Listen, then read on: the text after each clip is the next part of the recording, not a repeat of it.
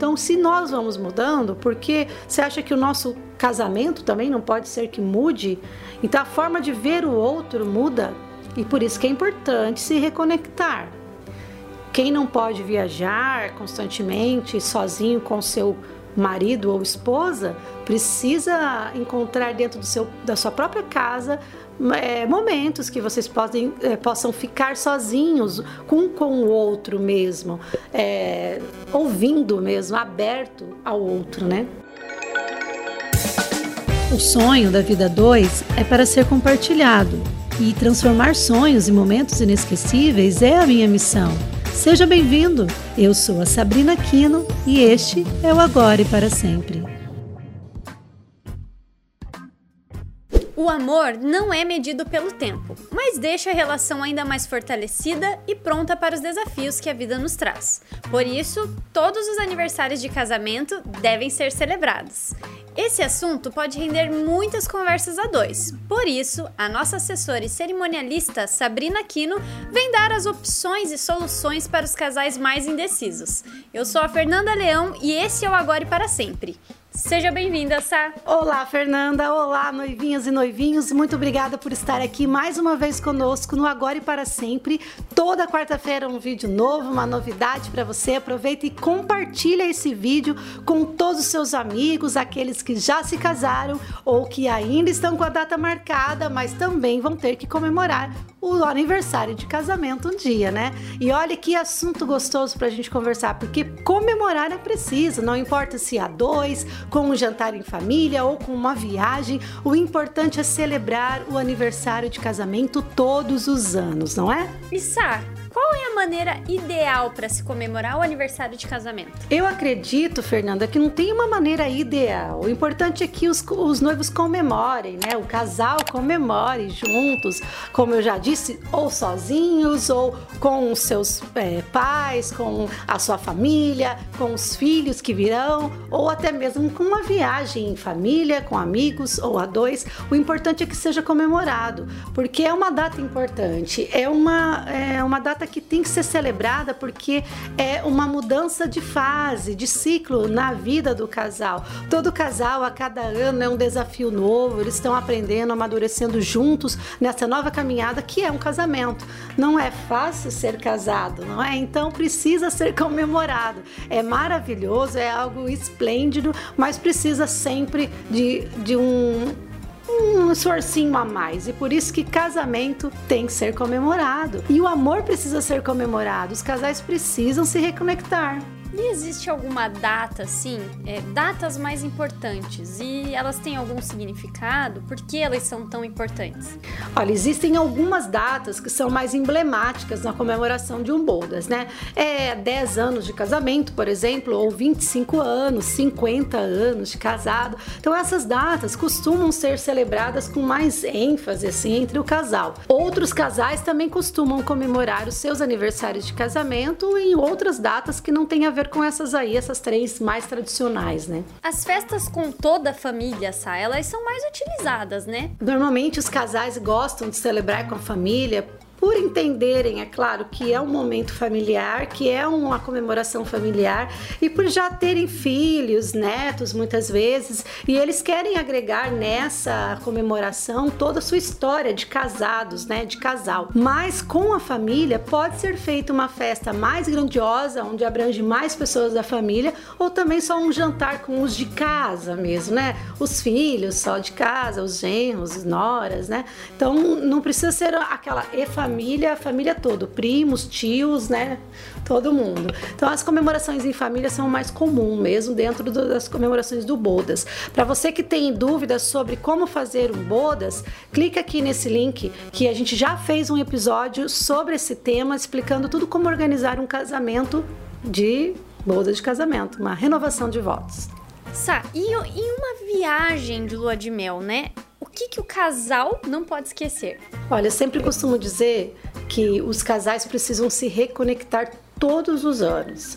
Cada ano que passa, como nós acabamos de falar, é preciso comemorar as datas de aniversário de casamento, seja dois, com um jantar em família ou até mesmo com uma grande festa, é preciso comemorar a data. Mas uma viagem entre o casal, somente o casal, sem os filhos, é muito importante. Não precisa ser exatamente na data do casamento, né, para comemorar, mas uma viagem em que o casal possa se reconectar, como eu disse, é, se reaproximar às vezes, porque assim o dia a dia de um casal muitas vezes é, é, é pautado ali dentro de uma rotina é, de compromissos que envolvem o trabalho, os filhos, a fazeres de casa, é, e é o celular, é, compete até com o WhatsApp, com o Instagram, com, com os grupos, e o casal em si vai ficando às vezes sem assunto. Aqueles casais que trabalham juntos, como eu e meu marido, por exemplo, a gente conversa muito sobre trabalho, fora do trabalho, porque nós trabalhamos juntos. E acredito que muitos casais que estamos assistindo sofrem a mesma coisa. E essa, esse momento que você tira entre o casal, que o casal tira para sair da sua zona de conforto, do seu ambiente que você está acostumado ali a lidar com os assuntos do dia a dia, e tira para só para vocês dois, para fazer uma viagem. Não precisa ser uma viagem caríssima para um destino paradisíaco, não. Pode ser uma viagem simples, um lugar é, aconchegante, mas que seja próximo, talvez, da sua, da, da sua cidade, mas que fique somente os dois e que cada um vá de coração aberto realmente para que deixe de lado os trabalhos, e deixe de lado o celular, deixe de lado as DRs, porque não é momento de discutir também não. Essa é uma viagem em que vocês precisam se reconectar como casal a, talvez até reaprender a conversar, porque a gente às vezes perde o assunto com o marido. Dependendo do tempo que vai passando, vai passando, você fica sem. É, é, você já se conhecem tanto que a impressão é que dá é que vocês não têm mais o que conversar. Por isso que é importante isso. Há um índice de pessoas que se separam, por exemplo, depois que os filhos saem de casa, depois que crescem, vão para a faculdade ou se casam, e os casais ficam é, com a síndrome do ninho vazio, que todo mundo fala, justamente justamente é, nesse momento que muitos casais acabam se separando, porque perdem o assunto perdem o motivo por estarem ali juntos. Eles não se identificam mais, não se veem um no outro, porque o motivo para estarem juntos eram os filhos e os filhos se foram, né? Se foram para foram viver suas vidas, né? Para outras casas. E a síndrome do ninho vazio é essa, justamente essa depressão que, que causa em muitos casais e muitas pessoas, ou mães ou pais, que se veem sozinhos dentro das suas próprias casas, casados com seu companheiro vivo se sentem viúvas de um marido vivo, ou ao contrário, viúvos de uma mulher viva. E justamente é por isso, porque deixam de se falar, deixa de, de, de acontecer aquele carinho que é aquele filme que vocês devem assistir juntos, é aquela a, a, essa viagem serve para isso, para reconectar isso, para que você possa conversar novamente com seu esposo ou com sua esposa, para que você possa redescobrir o que, porque nós estamos em constância mudança, né, Fernanda? Todos os anos a gente vai se renovando, a gente vai amadurecendo, o que nós pensamos para nossa vida ou até mesmo as convicções que nós temos hoje não necessariamente serão as do ano que vem. Talvez ano que vem eu não goste mais de carne. Talvez o ano que vem eu, eu, eu que não tenho nenhuma tatuagem, por exemplo, faça uma tatuagem. Então a gente vai mudando, a gente muda. Então, se nós vamos mudando, porque você acha que o nosso casamento também não pode ser que mude? Então a forma de ver o outro muda. E por isso que é importante se reconectar. Quem não pode viajar constantemente sozinho com seu marido ou esposa precisa encontrar dentro do seu, da sua própria casa é, momentos que vocês podem, é, possam ficar sozinhos um com o outro mesmo, é, ouvindo mesmo, aberto ao outro, né? Muitos casais acham que a viagem a dois é um dinheiro perdido nessa, que preferiam aproveitar então com a toda a família. Algumas pessoas não têm condições, talvez, de ficarem viajando assim várias vezes durante o ano e preferem usar esse investimento para fazer uma grande viagem com os filhos, com a família toda. Eu acho que isso, se for o caso, é até possível, desde que você tenha momentos na viagem que você consiga é, fazer atividades somente entre o casal. por exemplo, deixe os filhos lá, se forem maiores, é claro, né? É, com, com, com suas namoradas, namorados, não sei, ou seus maridos, suas esposas, e vá fazer um passeio com seu esposo, com sua esposa. Um é, jantarzinho a dois. Um jantar a dois, passear pela cidade. É, fa faça atividade somente vocês dois, mas se vocês puderem viajar sozinhos, principalmente se vocês puderem comemorar o aniversário de vocês sozinhos uma viagem, eu acredito que seja muito mais emblemático, porque é uma data emblemática. E a gente psicologicamente já pensa, ah, estou fazendo aniversário de casamento, já tem todo aquele, aquele romance, né, que aflora na gente no dia do aniversário do casamento, então a viagem tem um sentido diferente, um sentido mais romântico, né? Mas vai de casal para casal. Tem casais que gostam de uma badalação, mesmo mais velhos, gostam de, de ter é, destinos mais badalados, mas o importante é que esses destinos badalados também te permitam ficar sozinhos e ficar um para o outro, né? Não impede você sair e, conhecer pessoas também, se relacionar com pessoas, fazer amizades, mas desde que vocês tenham um ao outro nessa viagem, né? E existem lugares maravilhosos nessa para comemorar essa data. Existem lugares que são perfeitos. É, destinos, por exemplo, é, de inverno. Eu acho que para esse motivo de viagens de segunda, segunda lua de mel, são maravilhosos, porque quanto mais frio, mais aconchegante, mais o casal fica juntinho, mais você quer ficar dentro de algum lugar, né? Porque tá frio demais, então você se curte mais. Agora, de repente, é, destinos como praia, por exemplo, você quer sair, você quer passear, você quer ficar na praia, tomar um sol, piscina. Então, não são atividades que vocês ficam muito juntinhos. Então, para contribuir para esse romance, né? Você tem que buscar atividades que vocês tenham que fazer juntos. Então, destinos mais mais friozinhos, assim, principalmente se tiver neve no meio, é maravilhoso. Eu já fiz e recomendo. E continuando nessa pegada que você já, já, já, já deu a dica, o que mais você recomendaria para esses noivos, né? Que ainda não viveram uma segunda lua de mel? Pois é, muitos noivos que estão nos assistindo ainda não tiveram nem a primeira lua de mel, né? Ainda vão se casar. Com certeza estão planejando aí uma lua de mel, é, de repente menos é, pomposa ou mais, dependendo, né? Do destino que eles querem destinar nesse momento, né, a, a verba, né, a, a, o investimento deles. Mais uma segunda lua de mel, normalmente o casal já está mais estruturado, já pagou a festa de casamento, né? Normalmente já tem a casa própria, já está pensando aí talvez no filho. Então, a segunda lua de mel é, é, até mais especial do que a primeira. Eu acredito que o casamento já está mais maduro. É, o casal já está mais é, acostumado até com o dia a dia do casamento, né, com a, as, as adversidades que passaram ali no começo, em se adaptar na nova vida, já passaram.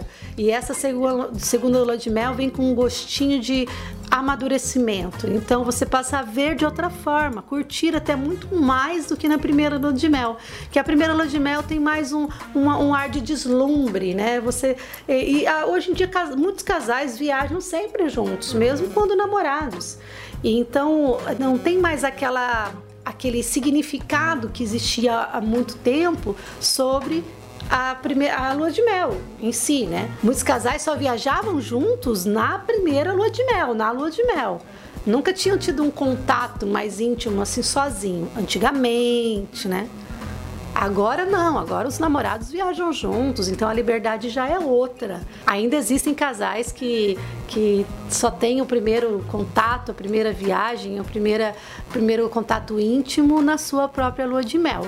Então a segunda lua de mel, que é aquela que o casal já se conhece bem, já viajou junto, já morou um tempo junto, já sabe a mania um do outro, é, já o amor está mais amadurecido, ela costuma ser muito mais rica em detalhes, mais rica em experiências. É muito mais gostoso. Sá, e para os casais que não têm a possibilidade de viajar no momento, o que, que você diria? Qual dica você daria para eles? Não tem como você ir para destinos que exijam algum recurso maior para você viajar. É, mesmo aqueles que têm dinheiro para poder investir não poderiam. Né? Mas é, opções, é, mesmo para quem não tem ou para quem não pode viajar no momento ou futuramente, seria coisas que você no cotidiano pode fazer a dois. Não precisa ser uma viagem, não precisa ser uma vez no ano também para você comemorar isso com seu com seu marido ou com sua esposa. Você pode semanalmente, diariamente praticar isso.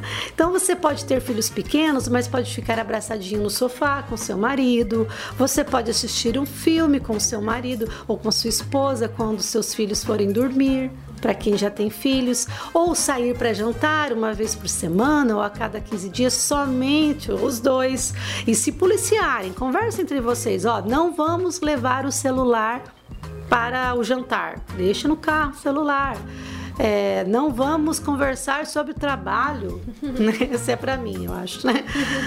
Não vamos conversar sobre assuntos polêmicos que a gente vai acabar brigando. É, tem gente que não vai ter nem o que conversar, né? Mas tudo bem. tem que ter uma tentativa, né, pessoal? Vocês precisam tentar se reconectar dia a dia. Alguns não podem todos os dias, às vezes nem se veem todos os dias, mas pelo menos uma vez por semana Curte, namore o seu marido, a sua esposa. Isso que é o importante. Namore. É, curta ficar abraçadinho, sentir o cheiro da pessoa. Isso, fazer um carinho. Isso é conectar. Isso é se conectar. Você precisa é, é, semear isso. Não é uma coisa que você vai colher da noite para o dia. Você precisa estar sempre regando essa florzinha, porque senão ela morre. E daí já é um outro vídeo que nós fizemos já falando sobre divórcio e separação e o que causa. Né? Isso não queremos que você tenha que assistir esse vídeo, não, né? Preferimos que você fique mesmo comemorando sua viagem de bodas e, e comemorando com, ou com sua família ou a dois, sem sempre essa conexão entre o casal. Sempre regando o amor, né? Sempre pega essas dicas para não ter que ir para outro outro vídeo. Pro outro vídeo que eu nem vou deixar o link aqui não, porque eu eu prefiro que vocês não tenham que assisti-lo, né? É verdade. Sá, muito obrigada por mais uma vez compartilhar ideias com a gente aqui no seu canal. Eu que agradeço, Fernanda. Obrigada a você que está nos assistindo e nos acompanhou até aqui. Compartilhe esse vídeo com seus amigos, nos siga no Instagram. Todos os dias nós temos uma postagem nova com dicas, com vídeos novos, com novidades novidades para vocês no mundo de eventos, atualizações, o que está acontecendo no mundo em relação aos eventos. Fique de olho sempre nas nossas redes sociais e você vai ter muito ao que usufruir aí das nossas dicas. Obrigada mais uma vez e até mais, pessoal. Tchau, tchau.